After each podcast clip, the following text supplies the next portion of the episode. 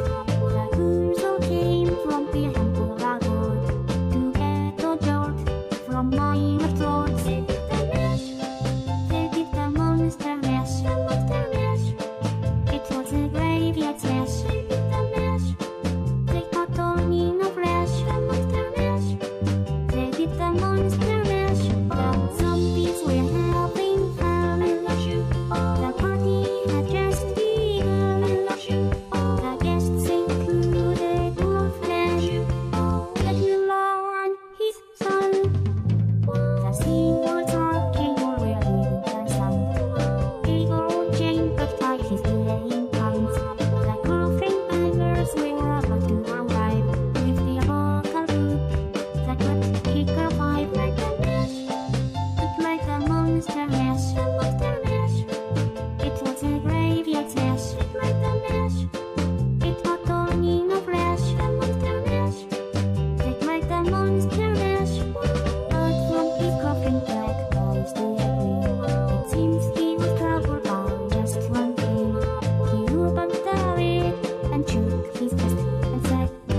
Whatever happened to my Transylvania twist?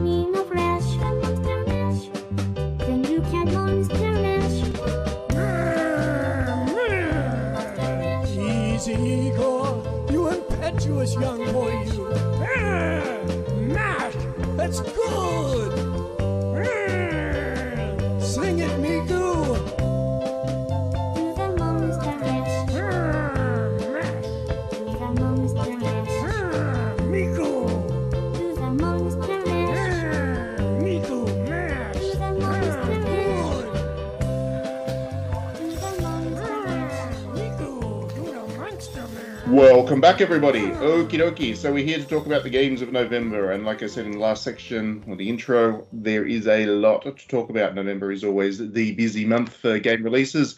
Got to get your games out there in time for the Christmas rush, and the developers and publishers are certainly doing that this year. So we're going to run through them as quickly as I can, and then we're going to very quickly talk about the ones that we're looking forward to, and then we'll get into the the rest of the podcast. Well, this may well end up being the whole podcast, given how many games there are. All right. So on PlayStation 5, skipping through the ones that aren't so interesting or aren't so prominent, I guess the first one for people who like their shooty things, there is a Call of Duty coming. That comes out on November 5. It's this is World War II combat like never before. It's called Call of Duty Vanguard, and I won't say anything more about that before I get too angry in at seven o'clock in the morning on a Saturday. I've got better things to do than think about Call of Duty. Um, the first interesting game that comes out on PlayStation 5 is Jurassic World Evolution 2. That comes out on November 9, and that is the Frontier Development the um, theme park style Jurassic Park, where you go and breed breed dinosaurs and research up new dinosaurs, and then have this theme park full of people that come and see the dinosaurs and they can get out and eat some people, which is pretty cool. And um, yeah, it's good. The first one was all right. The first one was a decent enough effort, certainly the best park builder effort that we've seen for Jurassic Park in the past. So I'm looking forward to seeing what Jurassic World Evolution 2 does. Moving on, uh, skipping through a lot. If you like Grand Theft Autos, on November 11, the Grand Theft Auto trilogy comes out. That's the what Grand Theft Auto 3, 4, and Vice Vice City, I think. I think it's Um, three Vice City and um, San Andreas, because that's usually what they call the trilogy. Yeah, yeah, whatever. I, I don't follow the series that closely, so um, yeah, those three, those three coming up in one pack on PlayStation. So there you go. Uh, there's a battle, Battlefield that comes out as well in November because the shooty bags have got to compete with one another. Battlefield 2042 comes out on November 12. There you go, yippee. Um, Sherlock Holmes Chapter One comes out on November 16. I quite like the Sherlock Holmes games. Um, this one could be good. I hope they're never top tier AAA games by any means, but the developer behind them, Frogwares, does a decent job with them. So I'm looking forward to seeing how that one turns out. Um, also, if you're into your MMOs, on November 19, the next expansion for Final Fantasy 14 comes out. This one is Endwalker, and that'll be an awful lot more contents for you to spend a lot of time in.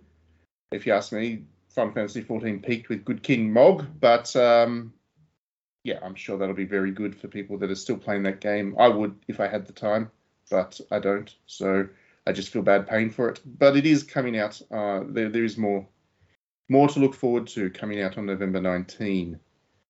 Um, scrolling through more. If you're into your farming simulator, Farming Simulator 22 comes out on November 22.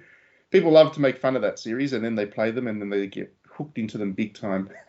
They're really good games, the Farming Simulator series, and there's something very cathartic about them.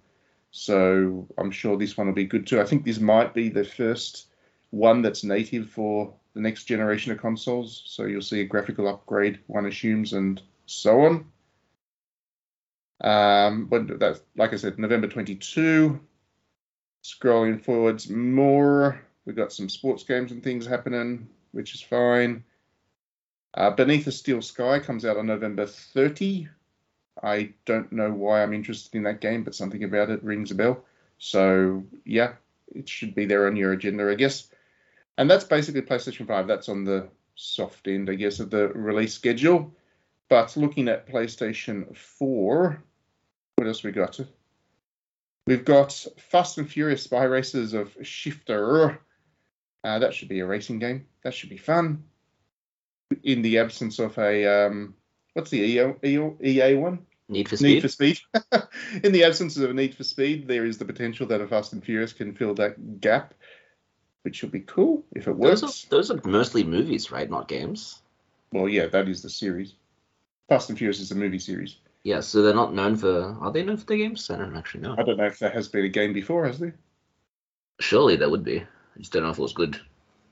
Well, I will. Um, I'll take your word for it. I, I honestly don't know. Um, but yeah, that it could be fun. I mean, like I said, there isn't a Need for Speed coming out, so that, for that kind of arcadey racer style thing with souped up cars, that might well be the uh, the game for the, the month for you. Uh, on November 9, there is Blue Reflection Second Light coming out. Now, Blue Reflection is Second Light is the sequel to the original Blue Reflection, which was a game I didn't actually expect would ever get a sequel. It has. Um, I've played it a bit for preview, and I'm playing through it for review now. I think it's a magnificent game. I'll talk about that more when I can. But yeah, it's excellent if you like your JRPGs with a dash of fan service and stuff. Then Blue Reflection will definitely be there for you. Do you need to play the first one to play the second one? You do not. They are Oh, linked. nice.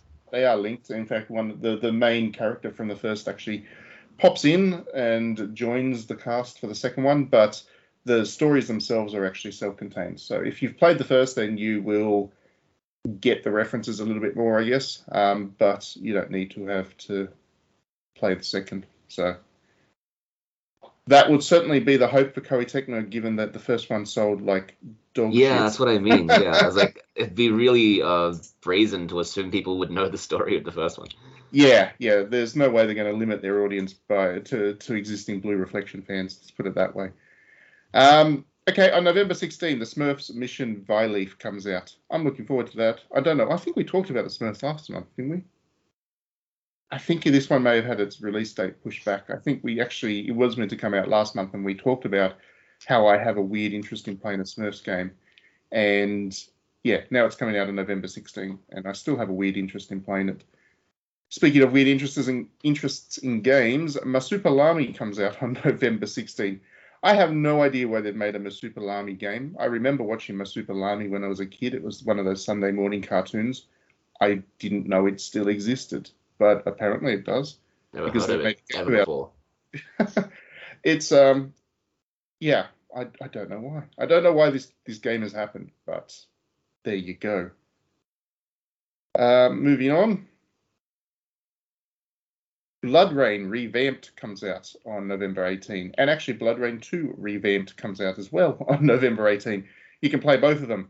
Those are the HD remasters, I want to call them that, um, re-releases of the PlayStation 2 one. When did they come out? The original ones are fairly old anyway, and they're quite infamous games um, because you play as a half vampire that goes around chowing down on Nazis, which is pretty cool. And then they made an absolutely terrible film, and that was a Uwe Boll film, which was just just the worst thing. That almost killed the series. So who knows why these have come out? I guess they're just dusting off old franchises to see if there's some money in them. Um, but there, if you were, if you do have fond memories of BloodRayne, then on November 18 you'll be able to remind yourself of that. Uh, we also have Farming Simulator and Endwalker come on PlayStation 4, of course. Endwalker being the Final Fantasy 14 expansion. Asterix and Obelix Slap 'em All comes out on November 25. There's this has been a month for those B tier licensed games. it looks like um, you got Marsupilami, you've got Smurfs, and now you got Asterix and Obelix as well.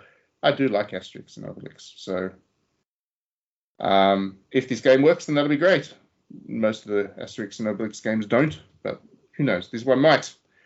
Um, and, and, and, and, and that's basically it for the PlayStation. Now we'll move over to the Switch. On November 1, The Legend of Tian Ding comes out, which is apparently the Taiwanese Robin Hood, which I didn't know until I just read this little description. But I saw this on the eShop and I quite like the art style. And now I'm even more intrigued because it's Taiwanese Robin Hood. This is going to be a cultural game, I think. Just looking at the uh, eShop and stuff, it does look like it's going to have something to say about culture, which is cool. That comes out on November 1. On November 2, there's an Aussie game coming out that I'd like to bring everybody's attention to Unpacking. Unpacking is a Zen Ooh, yes. puzzle game about pulling possessions out of boxes and fitting them into a new home, which is not a fun experience. But if they can turn a video game into a fun take on that, then good on them. I am looking forward to that. That's actually by the Assault Android Cactus people. So they've pivoted pretty, pretty heavily from the action packed Assault Android Cactus to a Zen puzzle game about unpacking things. That comes out on November 2.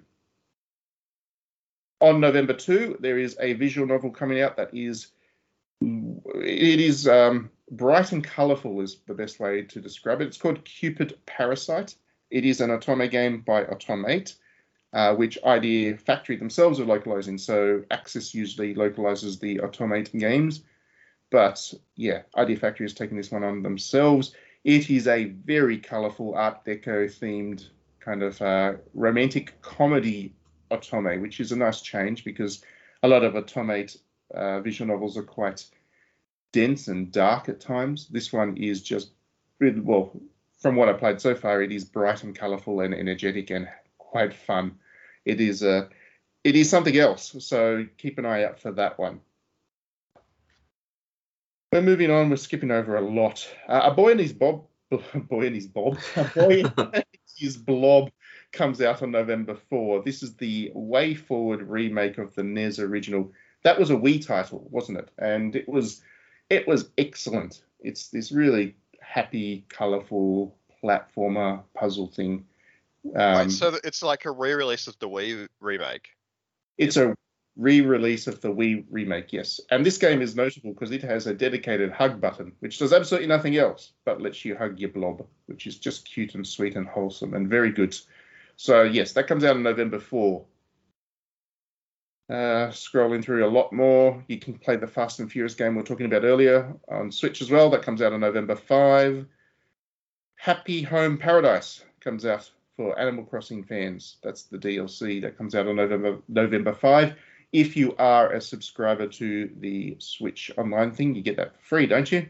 Yes. That's part of your subscription. So that's a big bit of DLC. That's not just a little content drop. That's a that's a chunky piece of DLC. That It's around forty dollars Australian. Like I think it's like thirty nine, something like that. Yeah. yeah, it's a it's a substantial thing. So if you are a fan of Animal Crossing still, if you're still playing it every day like Trent is, then you will definitely be looking forward to the DLC. I mean, the update with Brewster is probably a bit better, but anyway. also on November fifth. Um, I'm still scrolling through, scrolling through. There's a lot of scrolling through. You can play Blue Reflection Second Life on the Switch as well. That comes out on November 9 there as well. And yeah, if you like your games portable, then that's great. Gust games are never too console demanding, so it probably doesn't matter if you play it on PlayStation or Switch.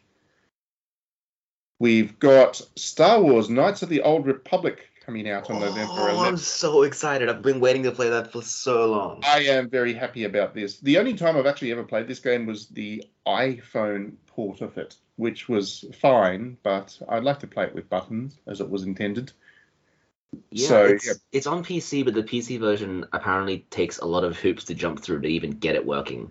So I never dropped for it. But everyone loves this game, so I'm so excited for it. It is one of BioWare's best. I mean, this is what BioWare came onto after dropping uh, uh, after Baldur's Gate. So after they produced Baldur's Gate and Baldur's Gate 2, this was their next project, and it is very much Baldur's Gate set in space with Star Wars theme and stuff. So yeah, it is the it is the better Star Wars experience as far as I'm concerned because it does put you in that world, but at the same time it gives you a full in-depth and um, branching narrative style RPG to enjoy as well. So yeah, definitely look forward to that.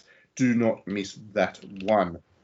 If you are a fan of GTA, you can also play that trilogy collection on the Switch, which is apparently the first time that the mainline GTA games since three have come out on Nintendo or something. Somebody was making a big deal of that. I don't know. I don't care. Who cares? GTA. Yeah, but Chinatown Wars was the best GTA. Oh yeah, that's true. I It was a pretty enjoy good game. I did enjoy Chinatown Wars, and you know the funniest thing, the, the thing I remember most about Chinatown Wars is when you come up to a toll booth. There's like this micro game on the DS touchscreen where you had to throw the coins into the into the uh, toll toll booth. For some reason, that's the thing that sticks in my head most about that game because you could do it fast and throw the coins, and you could have like that Blues Brothers um, moment where you just toss them and they land in the and you just scream on through. And if you miss, then you haven't paid your toll and you get in trouble and stuff. That was fun. Um, random things that you remember. Matt, you might like Vice City in this trilogy because Vice City is based on like Believe it or not, I have, I have Played, Miami. I have played these games. I joke about them a lot. I have played these games. They're fine. They're fine. They're, they're, they're just games, you know. Um, I, I don't think they're anything particularly special, but they are entertaining, and that's fine. Maybe I've had two fun memories of these because this is like when I was growing up. but Probably not good influences for me, but I mean, the the other reason that I'm not that pumped on it is because one day later, on November 12, Shin Megami Tensei the five, not the, what did I say? The Shin Megami Tensei the, I just said it again. Five comes out on November 12, and okay, you're right. That's this is way better. yeah, this is exciting. This I is mean, you could always really, binge really Vice City and just get up to that game the next day, you know? Nah. No, I can't because I'll be playing Blue Reflection until then, and then I'll be playing Shin Megami then. Um, so yeah, this is obviously a huge deal for people that like their monster collecting dark RPGs. I am looking forward to a whole bunch of people who come into the series via Persona being like, well, this game's all dark and tough. Um, yeah, you ain't no, you ain't got nothing yet, you Persona fans. Shin Megami is the real deal, and Is it that- out on other consoles as well, or is it no, just no, it's Switch? exclusive Switch. It's actually Nintendo. What? pub- it's Nintendo published. What? That is Nintendo, not a match at all. Nintendo has published it. Well, Nintendo worked with Atlus on. Tokyo oh no, yeah, they, they they're good So- with Atlus. I just mean like the style of game. good buddies. They're, they're good. so friends. bizarre for the Switch exclusive, but sure, okay, I'm I'm down. Hey, you, you, don't diss Nintendo's publishing efforts. I mean, they they were the ones that brought Project Zero Maiden of Blackwater to us. Don't forget on the Wii U. They published And I that. reacted the same way when they did that too. So yeah, that's good.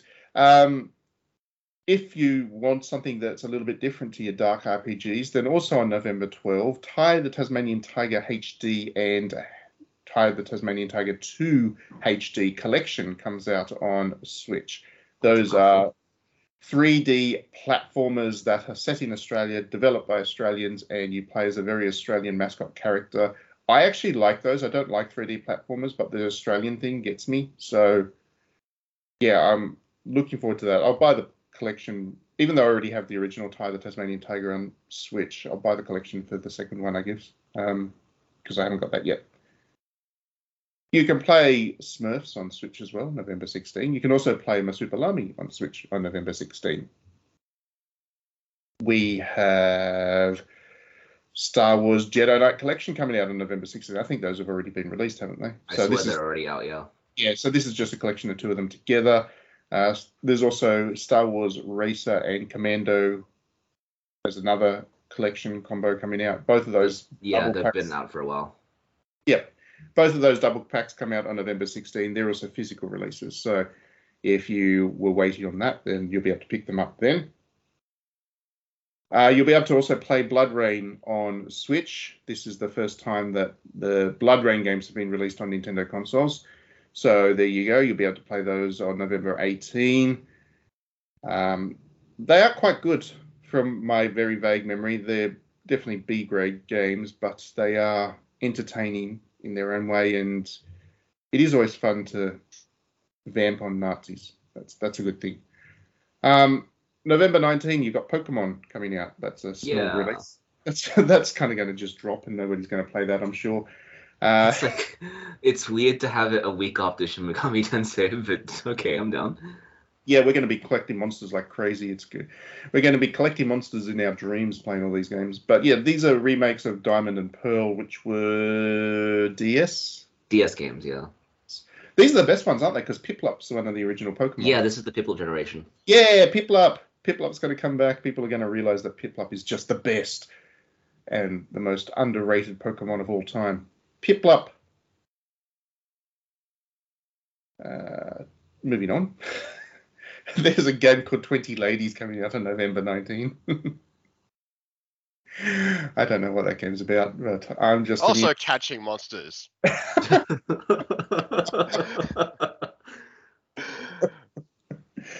Oh, if only Alan was on the podcast.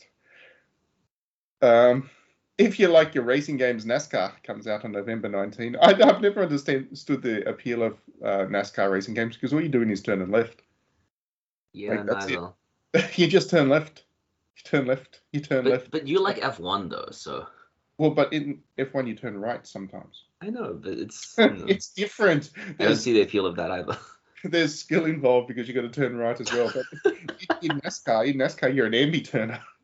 That's why Forza Horizon is the best racing series because it's all about the open road and doing your own thing and then finding racetracks and doing racetracks. No. Yes. No. The only thing I remember about Forza was one of the ones that I played when I was when I did have an Xbox and I was doing a bit of reviews for that. I did have the opportunity to play one of the Forzas. I don't remember which. And you had to race against a helicopter. No, plane. One or the other. Just one of those fast things in the sky. And that was just so dumb. Yes, the opening missions are usually like, here's a big giant thing, race against it. Yeah, no, I Yeah. don't. I don't do this. I don't do It's this. meant to make you hyped about the game, you know, that you're, you know, you've got this cool opportunity that you can only have when you're playing Forza Horizon. No. I really Content, enjoy that as you say this, Trent. There's gonna be footage of people turning left in NASCAR. Just turning left, turning left, turning left for 300 laps.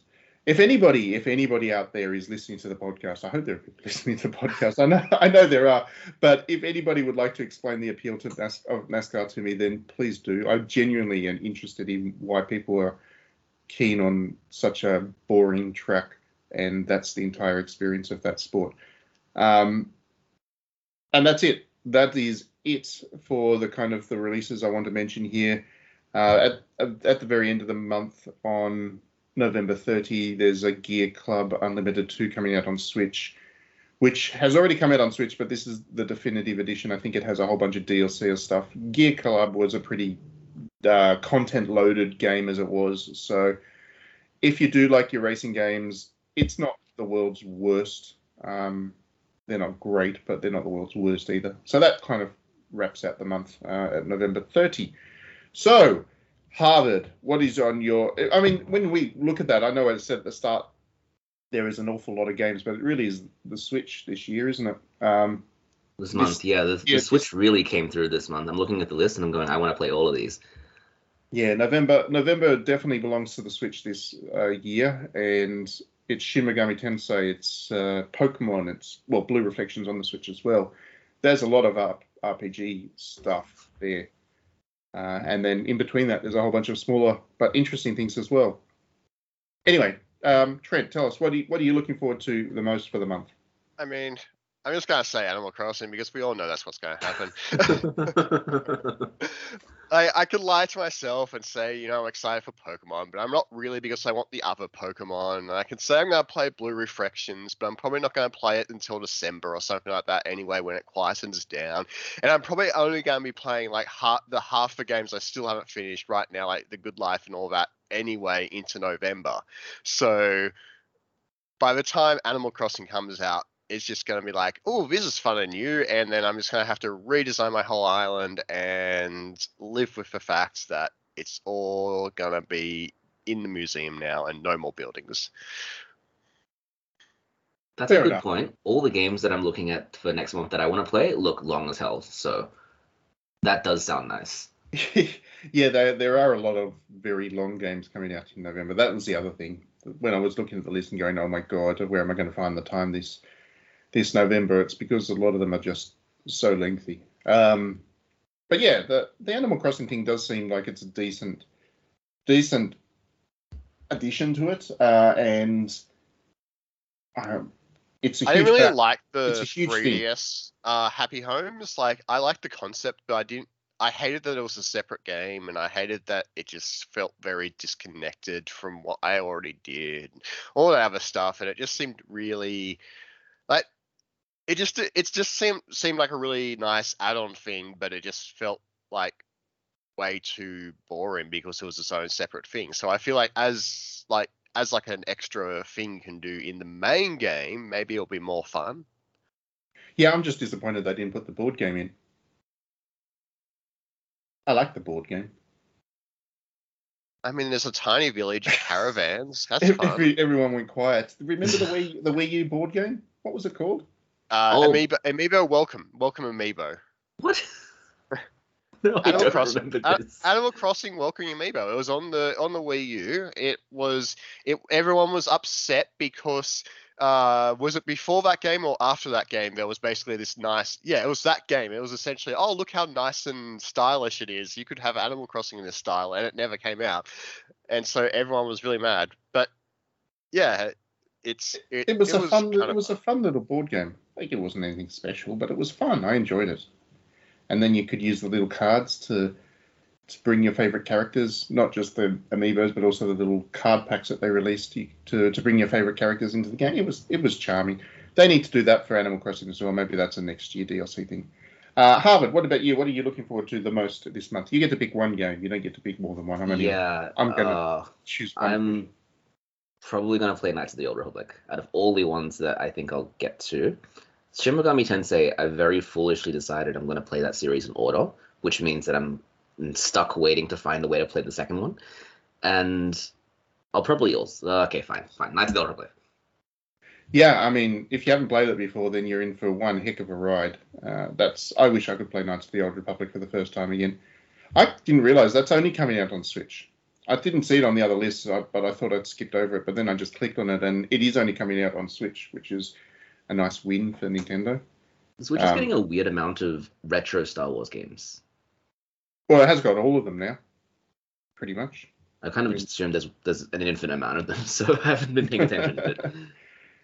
Yeah, there is a lot of Star Wars games, but yeah, Switch has got all the good ones. Star Wars Racer was a good one. Um, the Jedi Knight collection was good, but I can't remember if that collection took out the multiplayer. Did it? Don't know. Can't remember. It was the multiplayer I liked in those games anyway. Um, yeah, okay. So for me, I am going to go. Well, obviously, Blue Reflection. I can't not. Um, I, I am the world's biggest fan of Blue Reflection, and I'm very confident with making that claim. But the other one I want to mention is Cupid Parasite. And I did say at the start it was this really Art Deco, bright, colorful, crazy in your face, colorful game. Uh, and I'm really, really digging it. It's got a heck of a soundtrack too. It's just so different in vibe to a lot of the other Otomate uh, games. So I know it is a visual novel, and a lot of people are just going to ignore it because of that. But yeah, don't skip this one. Just go and look at screenshots and stuff, and you will see it is it is something. It is just yeah, it's great. I, I'm really digging that. So I'm going to mention that one here. All right, so we're going to go to some music. We're going to go to some music from you know what Neo. The world ends with you. We're going to get some music from that one because it's not exactly the same music as Cupid Parasite, but Cupid Parasite has a similar kind of energy about the music soundtrack. So that's why I'm picking this one. So yeah, Neo. Yes. It's good music.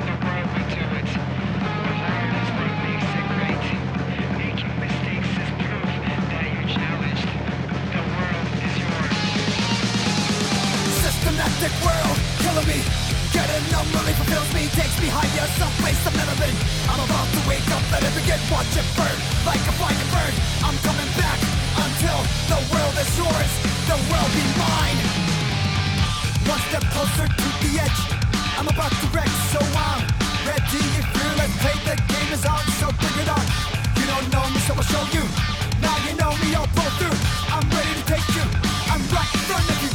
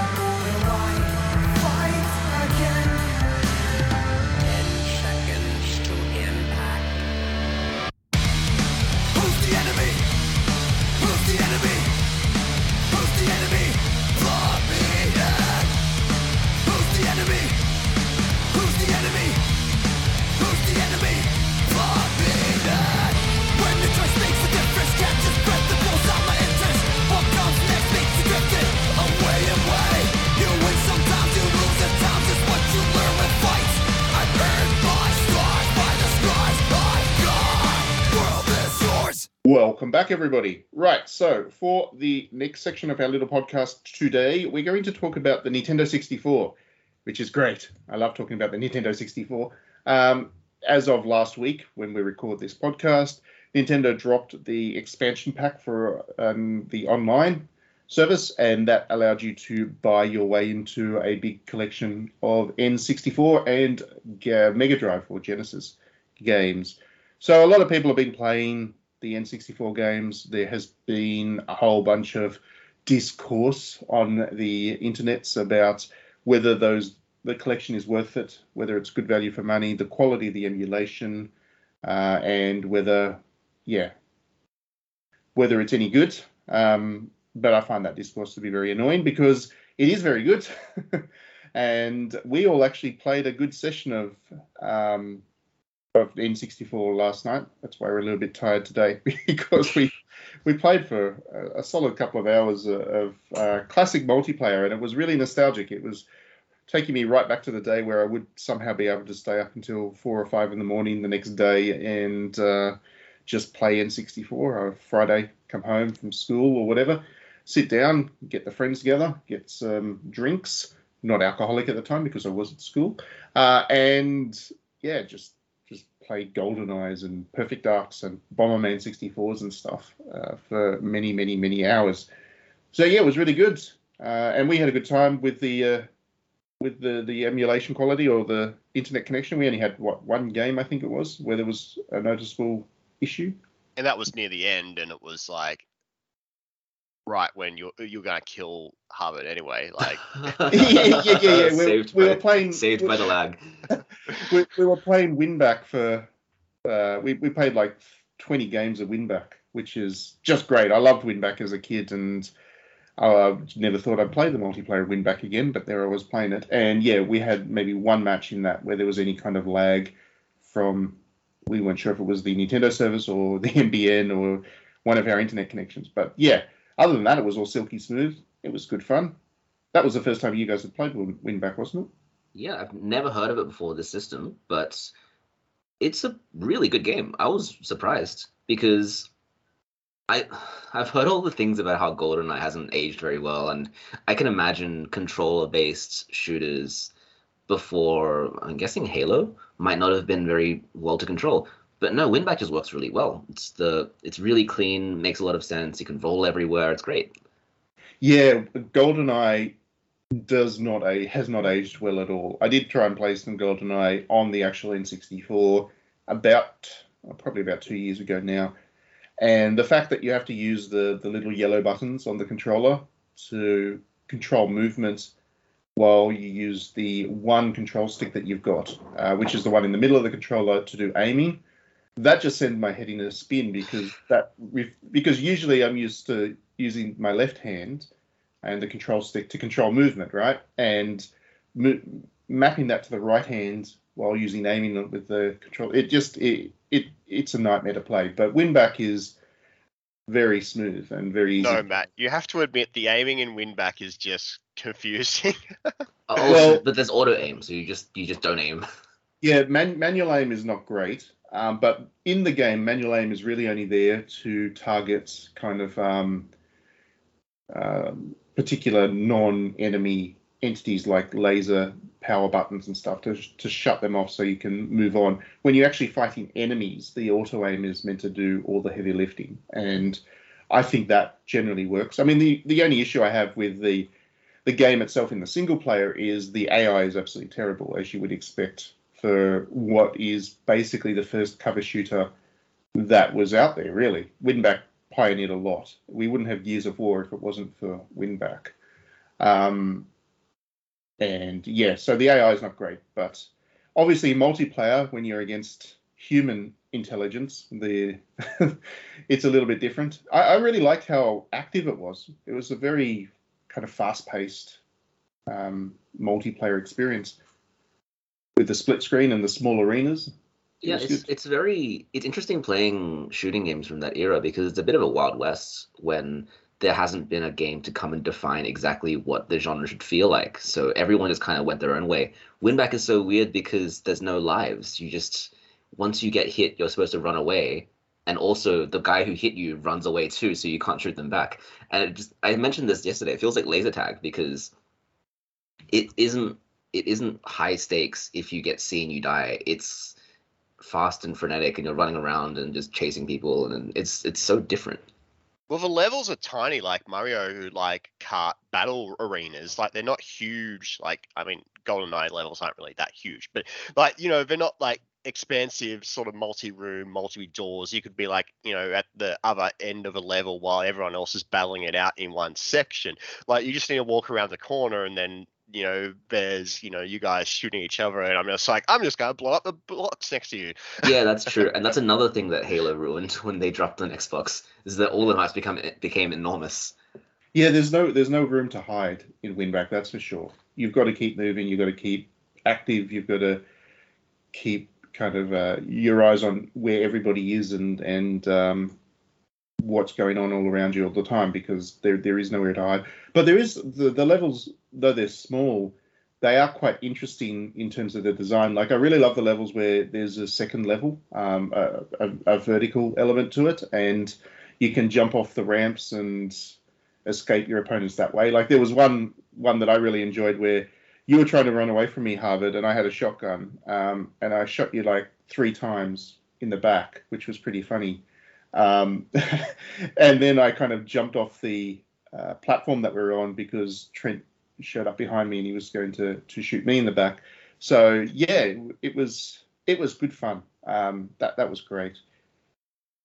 Then we uh, we also obviously that's not the only multiplayer game that was dropped in this N64 collection. There was also Mario Kart, which was excellent. I'm Um, still not convinced. I, I still You're think not convinced. Mario Kart 8 is the way to go. Well, it, it really surprises me. Maybe it's because I'm young, so I grew up on the DS version. But there's just a lot of concessions that the more modern games have ironed out, and the N64 one just doesn't feel as clear. Well, Wow. even levels. Like a lot of people are like, "Oh, I love the Nintendo 64 levels, that sort of thing, or whatever." But like, I always found the 64 had the most boring, driest levels. Like even like even the SNES, I don't really like because it's like flat. But like that's just like the nature of the beast, I guess. But like the 64, it just like some levels are cool, but a lot of them I hate. Like the the Rocky Mountain level where Yeah, just has, Chocolate like, all- Mountain is yeah, so it's long. so long. It's so boring. Even on the DS, I hated that. You, Trent, Trent, you don't you don't like the N64 levels because you kept driving into the water.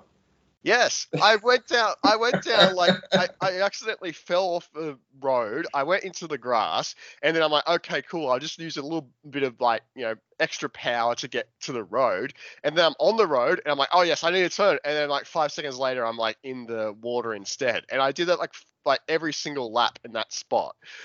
That's the other thing. The out of bounds animation is so long in N64 compared to the more modern games.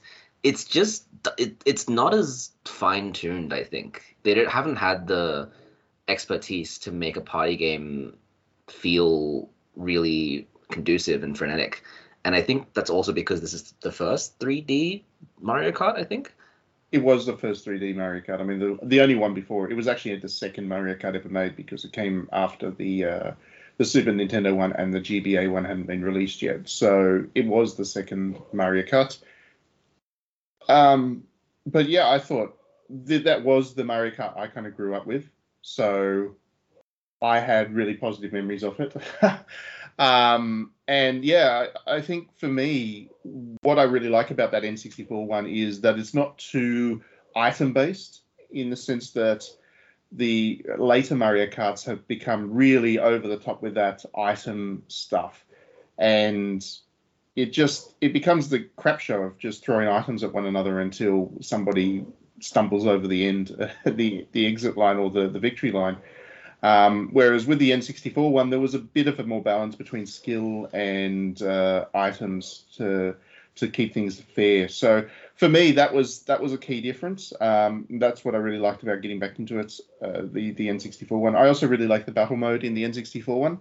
I have really fond memories of that. We played that a lot when I was uh, you know younger on the actual N64, and uh, Blockfort in particular was just one of our high rotation multiplayer experiences, and having that, it, being able to play that again was was really great.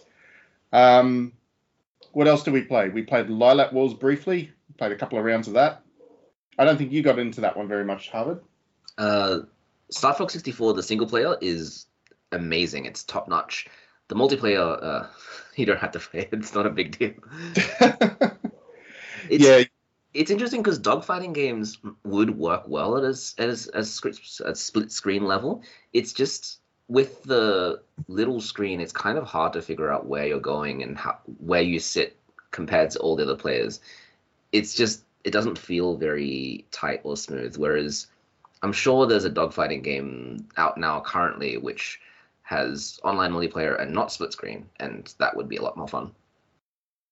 Yeah, I mean, I think what I liked about Star Fox 64 or Lylat Wars, whatever you want to call it, was called Lylat Wars here for licensing reasons, I think, or rights reasons, or something. There was some reason that they had to call it Lylat Wars here in Australia. Yeah, the era Ah. when they would never title the games the same thing in PAL and in North America.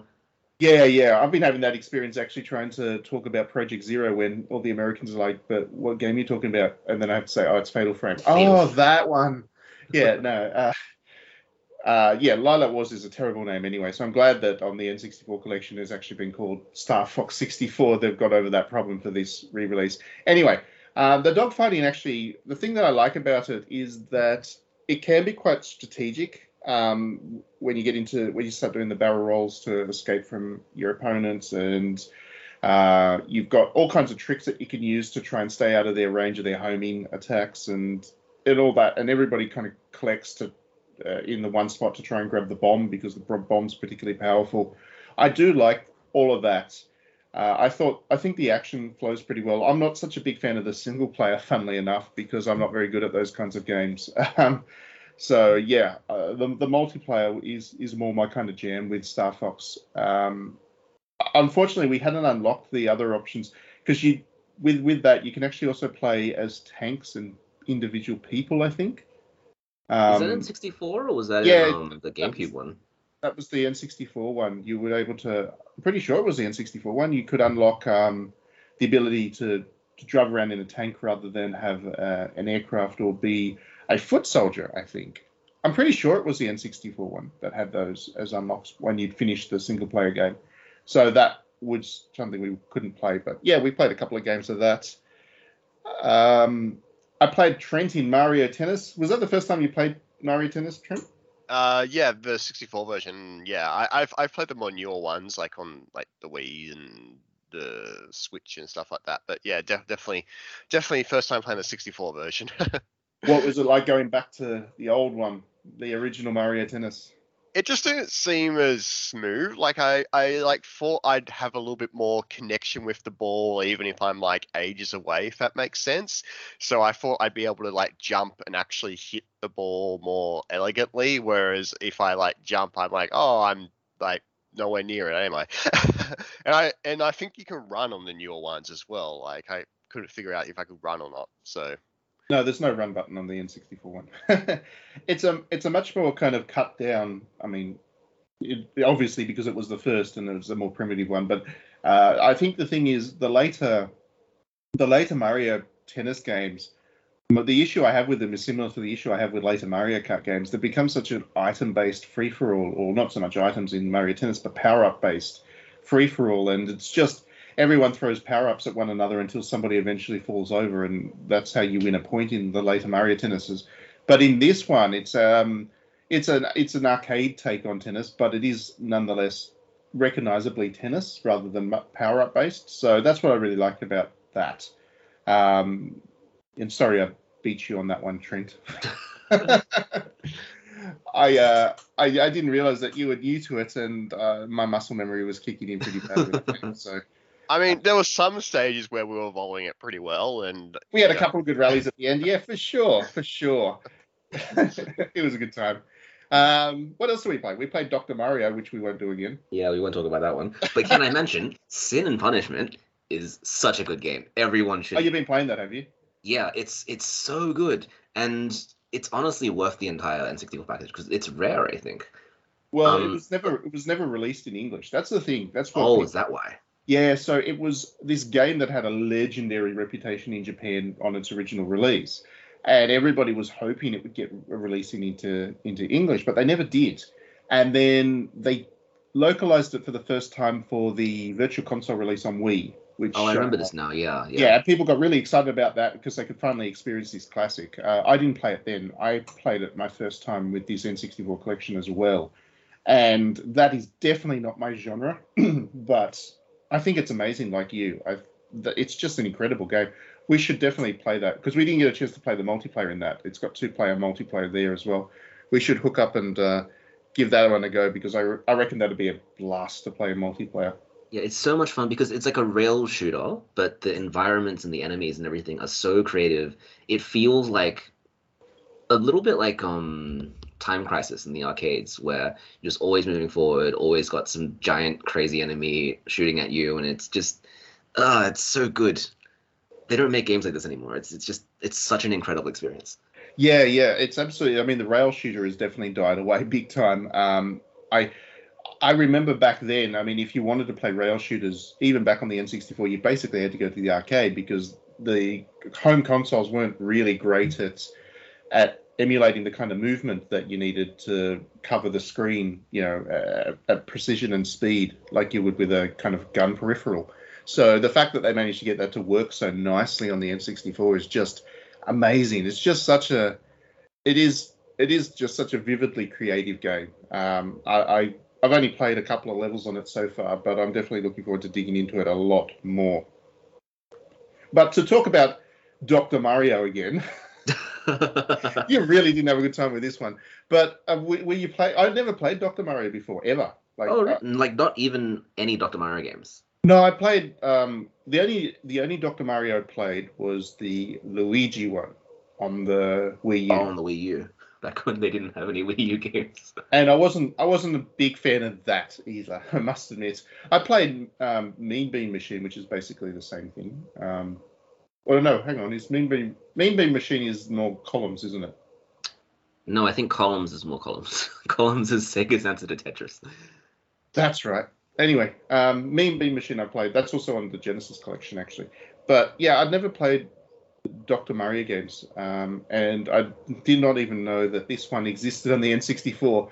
I, I didn't realize there was a dedicated Dr. Mario release on the N64 until I played this one. And yeah, I could see it working as single player. I think I might give it a go as a single player thing, but as a multiplayer thing, it wasn't that interesting. Certainly, Tetris has done a better job of making a compelling multiplayer um, puzzle game experience. I think.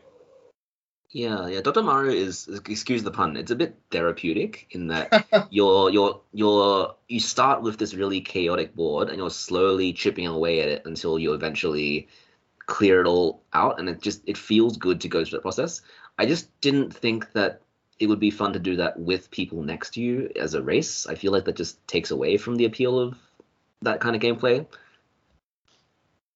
Yeah, yeah, I think so. I think so. Um, anyway, I will try and find some time to give the single player a bit more of a go. I did quite like the visuals of it. I thought it had a nice style about it. So Who knew it had an extra 15 characters? Yeah, I don't know where I'd be at the in the multiplayer sort of character select screen. There was all these characters that I've never heard of before. So there seems to be some kind of um, uh, canon to, to exactly. Dr. Mario. which- Dr. Mario extended universe. Yeah, there, there's there's a whole bunch of uh, stuff in the Dr. Mario world that I've never known about. This is a side of Nintendo I've never seen before. So yeah, that was that was nice. But that's kind of the point of these collections, isn't it? It gives you a chance to play games that you wouldn't otherwise. Like Yeah, on the we've never Genesis. played Winback. Yeah, exactly. I mean, Winback's a great one. A lot of people are discovering that for the first time. I've never Um, played back. On, on the on the Genesis collection, for example, there's Phantasy Star Four, and I've never played Phantasy Star Four. I love one through three, but I've never touched the fourth one. Uh, so I can't wait to get stuck into that. That's going to be uh another thing for me. Um, I've been told that four is a very, very good game. Like Yeah, I've is a game that you tolerate because it's got such a reputation, but four is just actually a good game. well, that's the kind of thing. Though. It's like everyone loves one in the same way that people kind of love the first Final Fantasy. It's just it started the the franchise as such. The second one was infamous rather than yeah, it's this- comically difficult, so you Yeah. play it to hurt yourself. Yeah, yeah, it's, it's a game that's not necessarily beloved, but it's certainly uh, famous. The third one, I think people generally agree, is not good. But the third one's confusing and no one plays it. Yeah. yeah, yeah. But then the fourth one, I've heard people kind of describe it as the Final Fantasy VI of the Phantasy Star. Yeah, yeah. Which it's is- just a good game. Yeah, so I can't wait to get stuck into that. Uh, that's over on the Genesis, and I, I love that the Genesis is there. And even here in this podcast, we're talking about the N64. Everybody's kind of ignored the fact that Mega Drive or Genesis is is a big part of that collection as well. People are talking, oh, how how dare Nintendo charge you know an extra thirty bucks per year for access to the N64? But no, you actually get access to the to another whole console worth of stuff there. And there's some really good games on there as well. There's Ecco the Dolphin. There's Alex Kidd. Is there no? Is there an Alex? Alex, there's, I think there's the the thing with the Genesis games though is that because Sega's already released that collection, and I think nearly every game in the Nintendo package has already been re- re-released elsewhere on something else. So I didn't feel excited for it because I kind of just already played them all. But you'd not Winback. No, I mean N- N- N64 is brand new, but all the Genesis oh, right, games so have been out on the the Mega Drive collection or whatever, which is still a great collection. It still has games that the Nintendo service doesn't have yet, and you should still go buy that one because that one is so much better.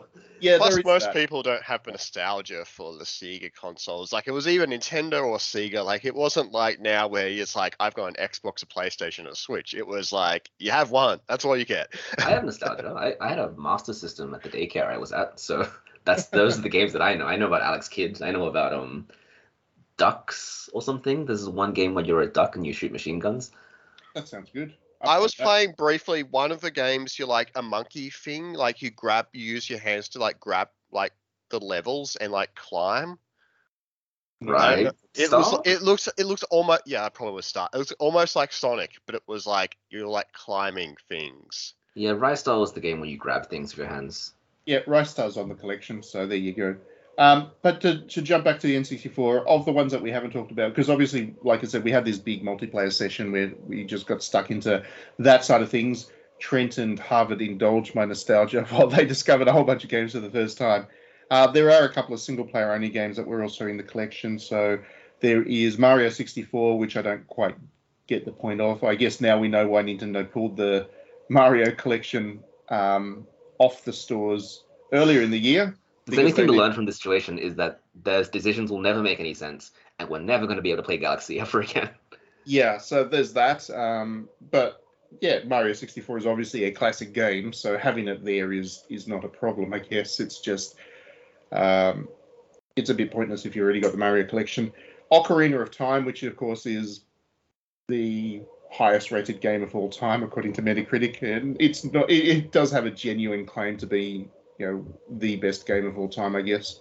Um, having that there is certainly a good thing. We've already played it plenty of times, I guess. Uh, it was released on the 3DS as the with the 3D remake and stuff. Um, yeah, the better versions on the 3DS, just Yeah, like and that Majora's bums me out. Mask. Because they made a really good version of it for the 3DS, and now we're just not going to get that. We're going to get the original N64 version, Well, which the I'm N- thankful for. But yeah, I mean, I, I, it's it's a bit like Mario 64. You know, I'm glad it's there. It kind of made, wouldn't have made sense if it wasn't there because it is just such an iconic N64 game. But whether I actually play it through on this version or not, I don't know because I've just played the game through so many other times, and I still have the 3DS one if I want to play that version instead. Uh, there's also Yoshi's Story, which is great. Uh, and I, funny, funny story. I, I mentioned that this collection had dropped to a bunch of friends who aren't really Switch owners. Uh, they, they don't play games that much, but they were into right into the N64. And this guy was absolutely furious with Yoshi's Story back in the day because it, he paid full price. It was like a hundred dollar game or whatever, and you can run through Yoshi's Yoshi's Story in like two hours. It's a very short game if you just run through, you know, level one through to the end of the game.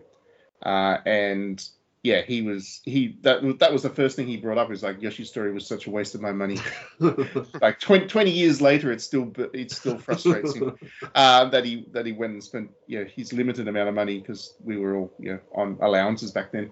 Uh, he spent his limited amount of money on this game that didn't give him much content. But Yeah, that was when game length did matter, and now in 2021 we can spend 30 bucks for the N64 collection, and if you add all the hours, you get like what, like 300 hours? Well, that was what I was about to say. I mean, I think the one issue people have with Yoshi's Story, and it was certainly not just him, my friend. It was it was a comment that was common across you know, most of the reviews and stuff that were out of that game at the time. The one issue, the one major issue that people had with that game was the length, but that doesn't.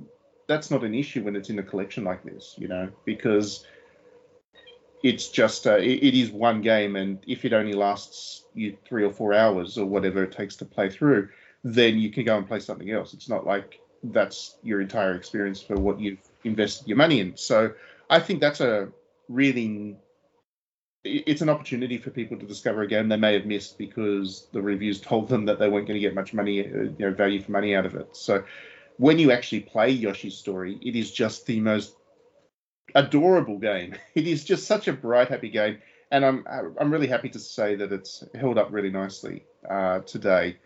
It's still bright. It's still very happy. It's still very colourful. It's uh, it is very much the same experience I remember playing back on the N64. So yeah, and it, it directly led on to what Yoshi's become since. Even though that one doesn't have the uh, craft style aesthetics, it is more just a color, kind of colorful platformer. You can see where Yoshi evolved from that point. So there you go. And this is all just stuff that's in the initial wave. There's still a bunch of games coming that Nintendo's already announced. Um, there's Mario Golf, which is a, just a, it's an amazing, amazing game, Mario Golf. That's coming soon enough. We'll be able to play that in multiplayer too. Uh, there's also Kirby, the Kirby N64 games on the agenda. Uh, Majora's Mask is coming. Banjo Kazooie is, isn't it? Banjo Kazooie's coming. I think they announced it. Yeah. Um, I can't. Oh, and of course, Paper Mario is coming as well. Did Mario be good? Smash is coming, Smash is not coming. isn't it? No. I swear I just saw that. Okay. my Uh, Smash is definitely not coming. Why would Nintendo wouldn't get any value out of releasing Smash anyway? Because they're, they're still flogging the actual Smash Brothers that they released on the the Switch. I mean, that Oh, Smash Brothers.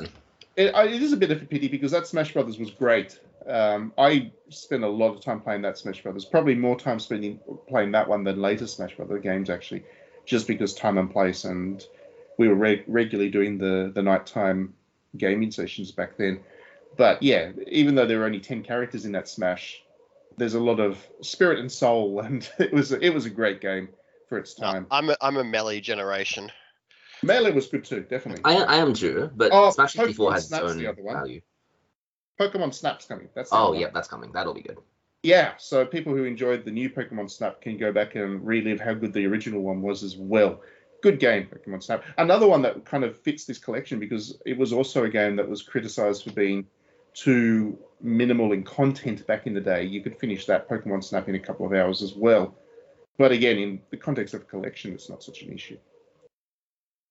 But okay, so we should probably get a wrap on all of this. Just uh, overall, I mean, what are your impressions on this N64 collection? Do you think, because like I said at the start of the section, a lot of people have been complaining about the price of it and whether the uh, the emulation quality's been good, whether it's playable. A lot of people saying, "Oh, this is so unplayable. I should just pirate the the games instead." I mean, what are your thoughts on it? I've been always saying that you know you're paying for like you know the the Switch. No, no, you're not paying for the Switch Online. You're getting the games free, all the other way around. I don't know what I was saying, but but basically, basically, when people were like, "Oh, I'm not getting value out of one," I was always saying, "Well, the value's in the other half," and you know the the Switch Online in general is getting a lot better. Like there's a, it's a lot more thought out these days, and you know I I think there's a place for in general what Nintendo's doing with the Switch Online. Like going away from like the virtual consoles for a bit. You've got things like the Animal Crossing DLC coming into the to into the package of like the premium membership. And so obviously at some point there's going to be more and more DLC into that premium price point. So you're going to be looking at okay, well premium offers me DLC for a bunch of games I may or may not play, but it also offers me, you know, a collection of 64. It offers me as a collection of, you know, the Genesis. It offers like maybe, you know, GameCube will eventually come or, you know, some Game Boy Advance games or something like, you know, that eventually the price point will look very more competitive and exciting.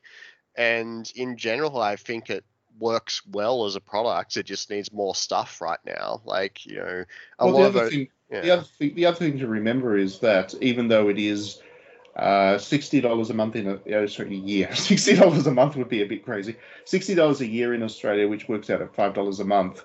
Um, and people are saying, oh, it's just the N64. It's actually not because that collection also still includes the Super Nintendo and Nintendo games as well. Altogether, you get about 150 games, I think, at this point uh, across the four consoles that are represented in in the collection, and I think that's pretty good value. I mean, I think like like usual, Nintendo fans hyped themselves up to something which wasn't going to happen, or is eventually going to happen, which was that they wanted the Game Boy games collection. I certainly and- want the GBA. I really, really want the GBA on this thing as well. Um, I hope that when Nintendo does it, if they do, they don't add yet another expansion cost to it.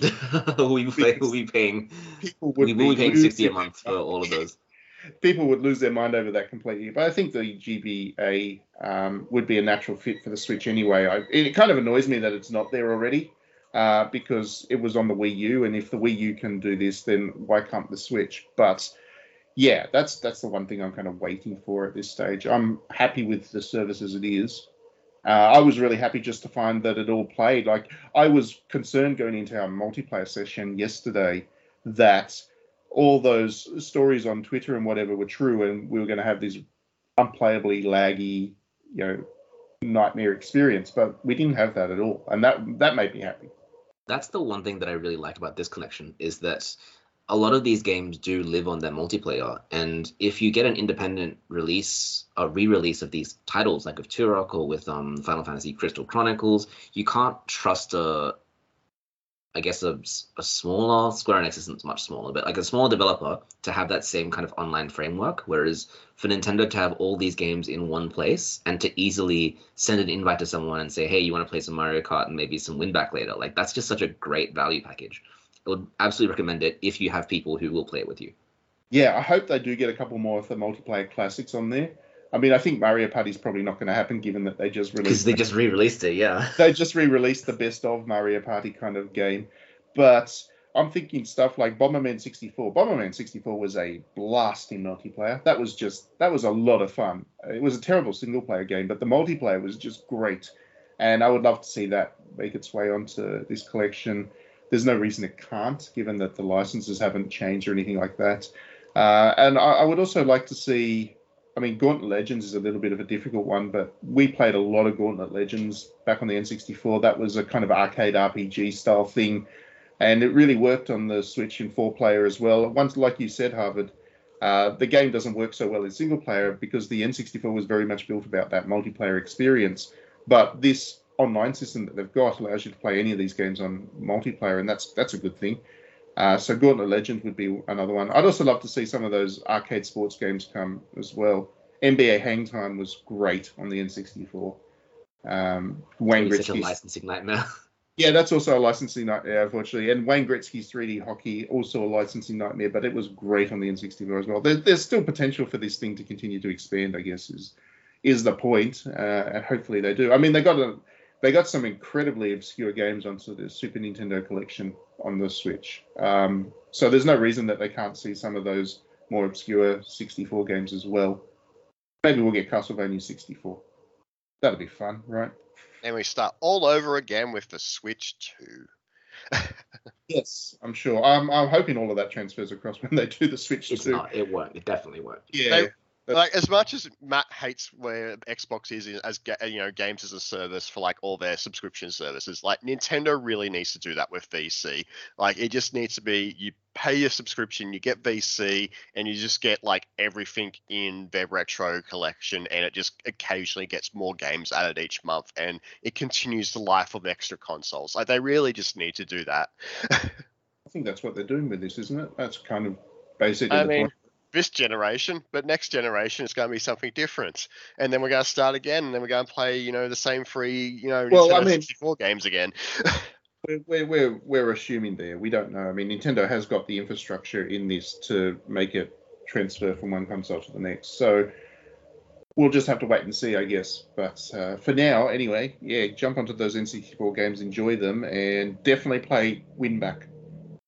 You'll see it there. You probably want to play Zelda or something instead, but play Winback. Trust me. Um, okay, music. We'll go to some music from. Uh, win back. we'll Win go- back. Win back. Winback's music's not The good. Winback music is so good. It's not good. No, it's great. What are you talking about? Uh, It's like no one's 90s gonna- drum and bass. no one's going to be bopping to those tunes, dude. Um, No one's gonna recognize it yet. we're going with the Uh, Yoshi story. We're going to go with the Yoshi story music. okay, it's probably a safer choice. That's going to melt people's brains, and that amuses me. Okay, so we'll do that. We'll come back and we're going to talk about Pokemans.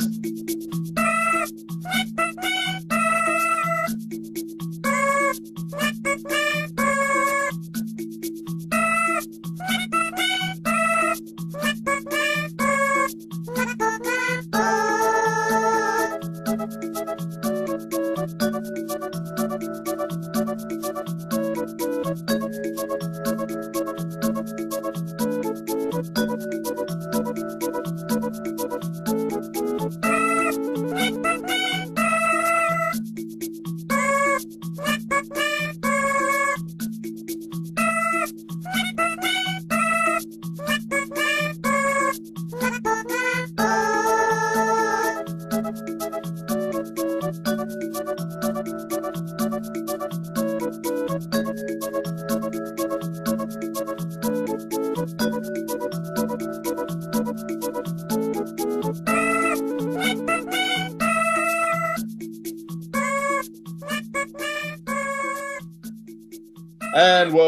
everybody. Okay, so for the last section of a little podcast today, or a very big podcast, we had a lot to talk about this month.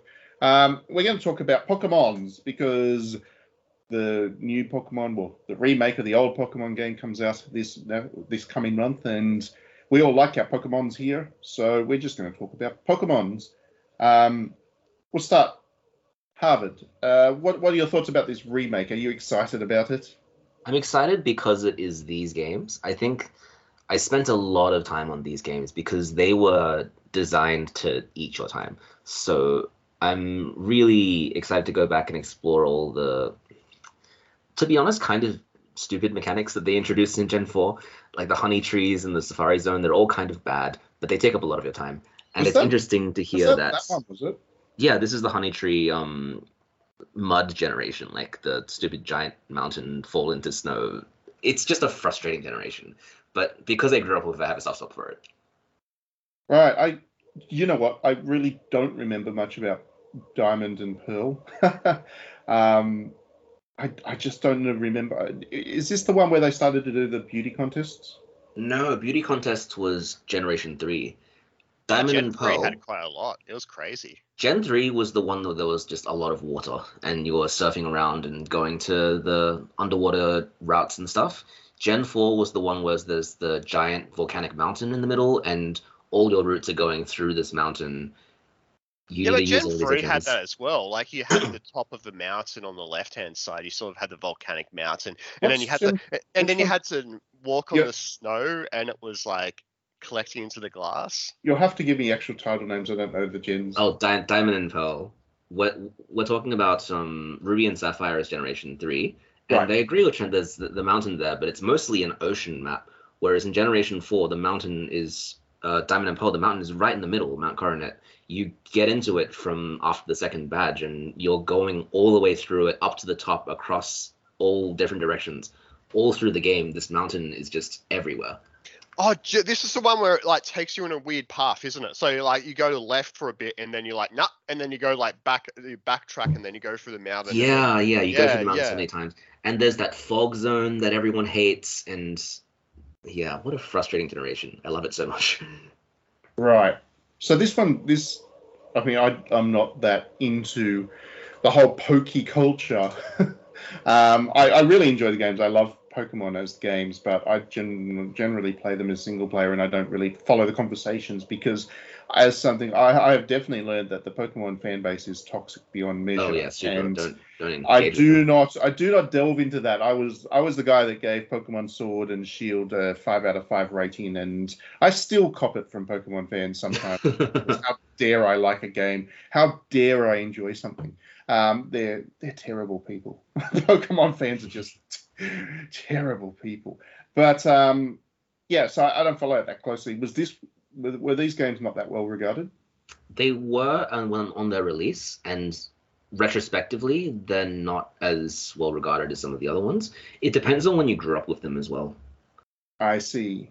See, I Like- found the wor- the reverse. I found that like everyone liked, you know, the original two, and then the third generation with your Ruby and your Sapphire. That was the start of the decline, and then Diamond and Pearl was like, you know, it was just too crazy. There was too much happening, and then after that we had Black and White, and Black and White was the big reboot. It was Yeah, people big, love everyone's back into the game. Everyone's excited for Pokemon again.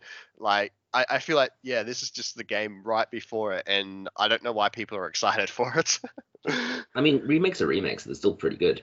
It's always nice to go back to somewhere you're familiar to and see how they've touched it up. And I think Matt, you'll like this as well because Generation 4's Sinnoh has a kind of old Japan vibe. There's a lot of history to the area, and it's also the region where they started to think about why the world exists the way it does. So you visit a lot of areas that make sense in the story and the culture of this environment. You go to an iron works and you go to like a I think a power like a wind power plant and you meet people who feel like they've lived here for a while. Whereas in the first two generations, it was just kind of you're on an adventure and the world doesn't matter as much.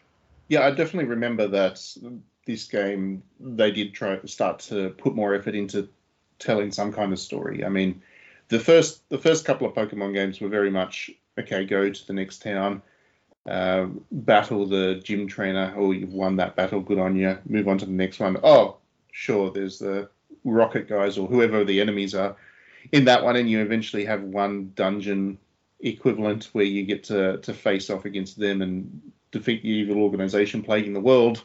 But the the general thrust of them was just you're on this kind of a journey and you get to go on the fantasy where you collect all the Pokemon and battle gym trainers and then take on the Elite Four.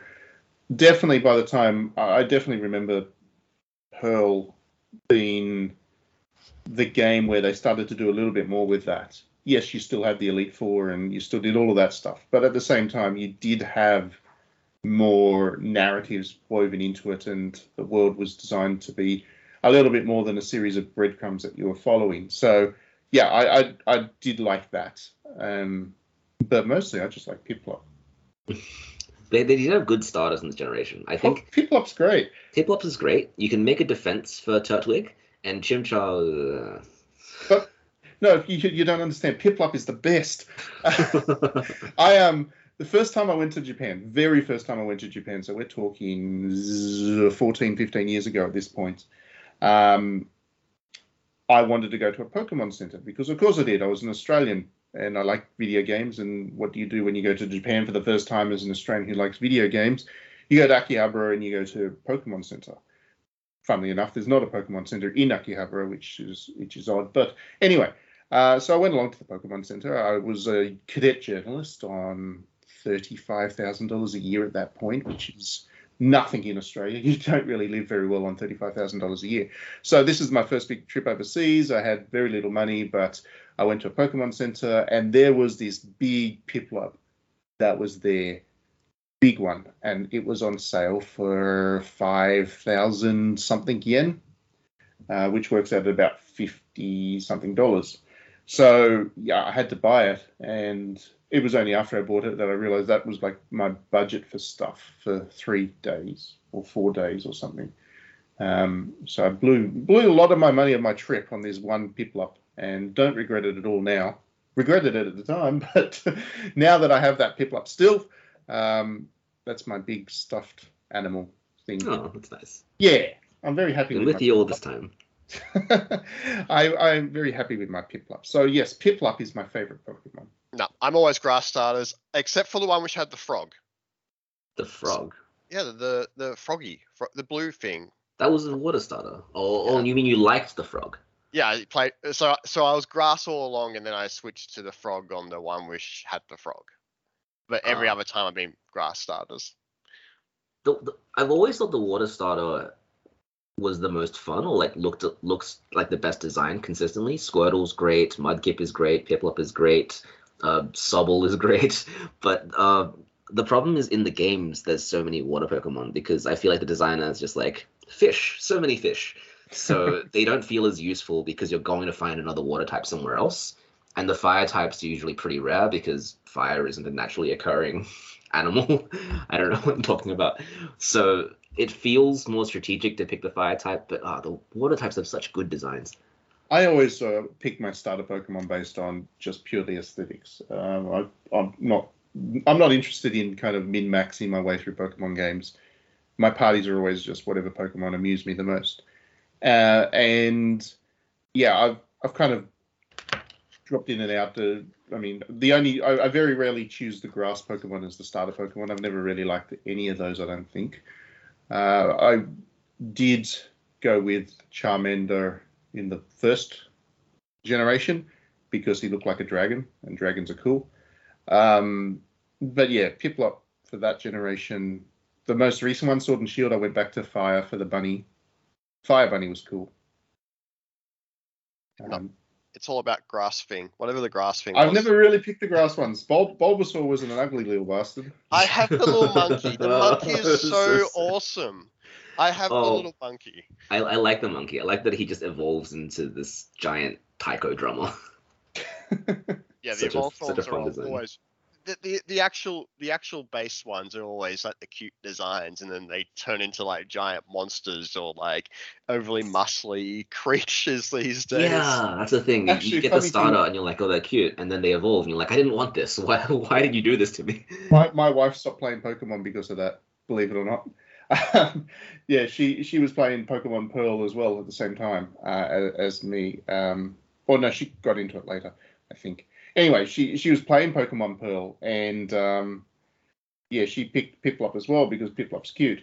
And then it turned into whatever that next generation, or then the next uh, evolution is. Uh, em- Emporium was that the second one or the third It evolved into Prinplup, which is like a goofy dude, Yeah, yeah. Anyway, she she did not like that at all, and she stopped playing them. And then it evolves into Empoleon, which is a Yeah, stupid Empoleon metal is the one, yeah. Napoleon Emperor Penguin. Such a Yeah. great Pokemon. yeah, she she was not amused by what happened to Piplup.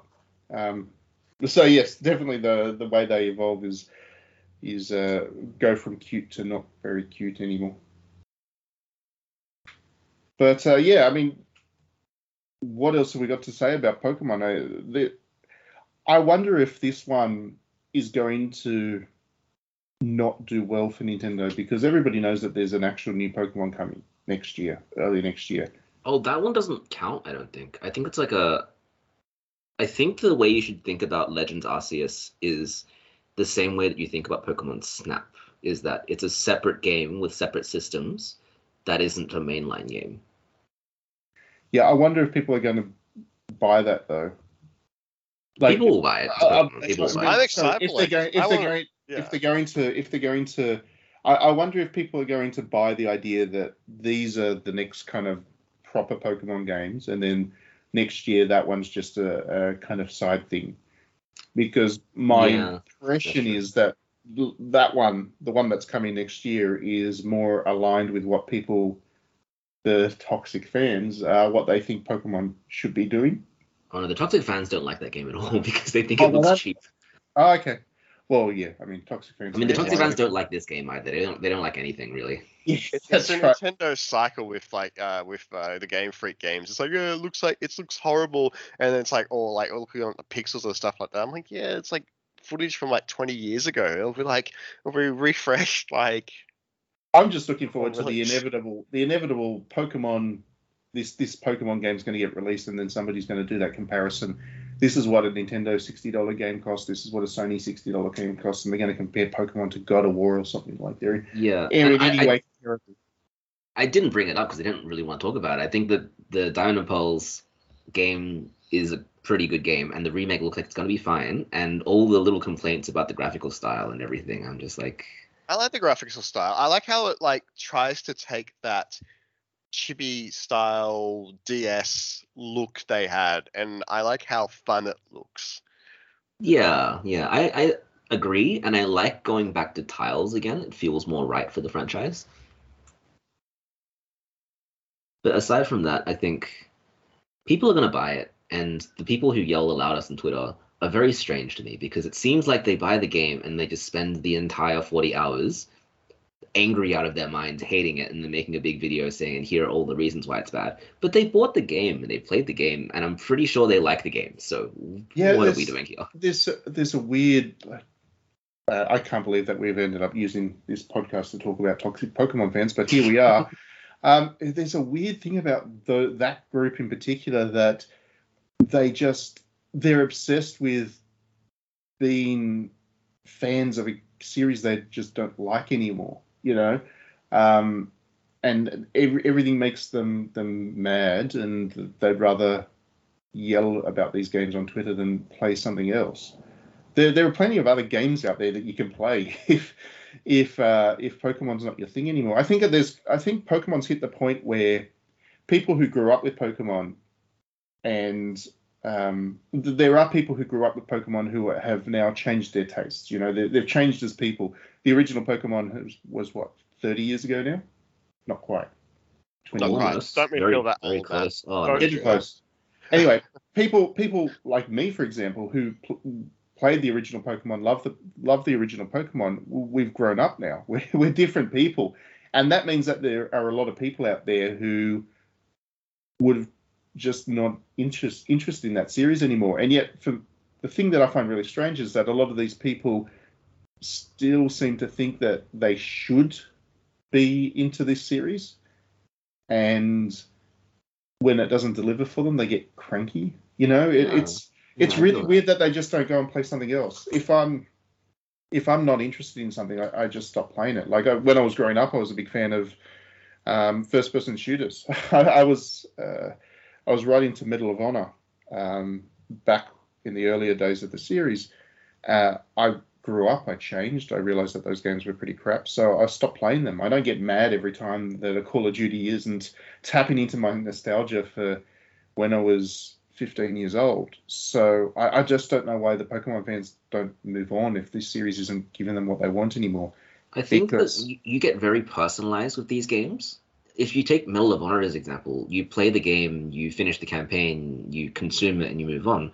Whereas everyone's playthrough of Pokemon becomes extremely personalized. You see all Mm, the that's a good choices that you make after the course of the game, and then you get become really attached to it. You start to feel like you own it, so you start to feel like you're also entitled to determine what the future of it should look like. Yeah, that's absolutely a good point. I mean, the fact that you've got all these hundreds of Pokemon that, and therefore as a result, the group that you take into the the group you end up with is is very much your own kind of tailored group, and there's a lot of emergent storytelling in that. That you do have these little stories about your favorite Pokemon and your memories of them, and therefore the attachment, I guess, to them is is stronger. So I, Yeah, I and can definitely see that. I can And see then Game that. Freak is just like, your favorite Pokemon? He's not in this game anymore. Instead, we have whatever this thing is. I mean, I can as long as imagine people being mad at Politoed's in it, it's okay. Every game should have Politoed. that.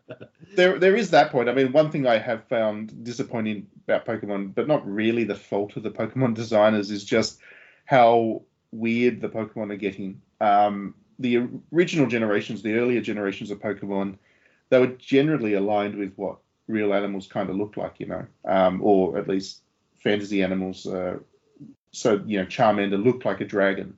Uh, Squirtle looked like a turtle. Uh, Bulbasaur is not really a point I wanted to make, but um, you know, Farfetch, it's a duck. You know, Psyduck, it's a duck. Pikachu, it's a mouse. They're, they're all vaguely similar to real world animals. The more modern Pokemon games is just okay. Let's take seven different animals, stick them together, and voila, that's yeah, this fighter jet, it's a dragon now. It's also a ghost. Yeah. So I, I'm not such a fan of the designer Pokemon these days. I do prefer the earlier generations in terms of that. And I think per, for me, Pearl and Diamond will probably be enjoyable for that reason. It was probably the cusp of things where it started to change. So it's still, I mean, the monster designs are still the way I like them. Um, just before the series took the turn it did with that. So yeah, I'm looking forward to that from an aesthetic Yeah. point of view. And I mean, if you don't like it, there's always Shin Megami Tensei. That's a week before. Yes, that's coming out a week before as well. Um, the discourse around that's going to be wild as well. Why people not like that too? no, no, the the thing with Shin Megami Tensei, right? Because it's been so long since we've had new ones, and this happened with the HD remaster of Shin Megami Tensei 3. A lot of Shin Megami Tensei fans, or at least they think they're fans, come to it from Persona. So they know that Persona was an offshoot of Shin Megami Tensei, and they think, hey, cool, I like Persona. Persona 5 so cool. You know, Ann's just the best. Um, I'm going to play this one because it's the same series, right? And then they play it and they're like, what the absolute hell am I playing? this thing's so hard. They start and they get very angry. They, there were a lot of people that came to the series the wrong way around, and they're just discovering now that uh, Shin Shin Megami Tensei does not hold your hand. All the Uh, Persona fans should go and play Blue Reflection instead. Well, yeah, That's a good point. Yeah, that's a good. Blue Reflection is very Awesome. much is very much um, uh, Persona like for Persona fans, or the Caligula effect. You know that one just came out last month as well. Yeah, there's lots of high school energy JRPGs now. Tokyo Xanadu is another good one. Um, Akiba's Beat is a good one. The Digimon games are pretty good. Cyber Sleuth is a good Persona like. Yeah, so I, I think that this one's going to be interesting because it has been quite a while since we've had a new Shin Megami Tensei, and yeah, people are people are going to have opinions on it. They already have opinions on the art style, of course. I just remembered that uh, the Shin Megami Tensei 4 was a 3DS exclusive, and that hasn't been available anywhere else, has it? No, they never did take that off the 3DS, unfortunately. I enjoyed that. That was quite a good game too. Weird. Okay, well, I'm guessing that's going to be released at some point. Yes, I would hope so. I mean, the thing is, the problem is that the 3DS games are probably more difficult to bring elsewhere because the screen resolution, the fact that 3D was built into them, um, yeah, the the work to to restore them is a lot more, I think, than say taking Nocturne from the PS2 and sharpening the visuals up and dropping it on the on the consoles, modern consoles. So, who knows? That's true. And I'm still going to be salty that the Japanese uh, Nintendo Online has all the Shin Megami Tensei games. Oh, it does, doesn't it? It Yeah. does, yeah. It even has the spin offs. Doesn't it also have a Fire Emblem? It does have Fire Emblem. I'm pretty Yeah. sure it also has Famicom Wars, like all the things that we missed out on. All the good stuff. Yeah. Can you Alright. have the Switch in like to go into a Japanese You can, you can. thing and download a separate Japanese 64 copy? You, you you can, and you need to have. I think you need to have either Japanese eShop credit or something to first sign up for it. But you, yeah, you absolutely can do that. Well, yeah. I mean, it's completely region free, so um, yeah, you, you definitely can just like you can buy Japanese games off the eShop, but as long as you've got the Japanese credit, then you can also buy the games. Uh, you, you can also buy the online thing, but obviously you're going to have to be able to play them in Japanese, which makes it difficult for RPGs. Not so hard for other games, but yeah, good luck getting through an RPG if you don't understand Japanese. I just feel like it'll be a total Nintendo thing for it to be actually completely in English when you boot the games up, though. That's Well, that- that's, that's, that Sin does and happen. And punishment is voice acted in English for some reason. No, because they localized it. That's actually new. They did that for the Oh, really? yeah, yeah. They did that for the Virtual Console release. Oh, wild. Yeah, so that was actually not just a drop the ROM on the Virtual Console. That was actually an effort to localize it for the first time. So you should definitely appreciate that when you're playing Sin and Punishment. Oh, okay. Learned that thing today. All right, so I think we'll give this podcast a wrap. It's been going on for quite a while. We've talked about a lot of stuff. Um, and yeah, thanks everybody for joining us. Thanks as always for being on and chatting Harvard and Trent. It was good to have your thoughts. And um, yeah, let us know your own thoughts in the comments if you have any thoughts about N64s or uh, Pokemons. Maybe don't let us know if you have thoughts about Pokemon. Yeah, especially those fans. Uh, I, I'm genuinely, I'm in an hour about reviewing that because I did not have a good time after I reviewed Pokemon Sword. You ruined it for me, fans. Have the review just be about Piplup. I will. I'll just do Places a, Piplup can hang out. It'll be like a travel brochure. It's like Piplup's hanging out with his friends in like I'll write a poem to Piplup and then give it five stars and watch the Pokemon fans absolutely melt because that that'll be fun. I'm gonna do that, Trent. I'm You didn't even gonna review the game. Yeah, I'm going to do that. That's going to be so much fun. Uh, anyway, uh, on that note, we'll, we'll definitely go. Well, uh, let's play some music from Pokemon Pearl, I guess. Was there any good music in Pokemon Pearl? Uh, the ending theme is really good. Okay, the ending The theme. credits theme. Yep, cool. That'll work. have a good week, everybody. Do let us know your thoughts, um, and we will see you next time.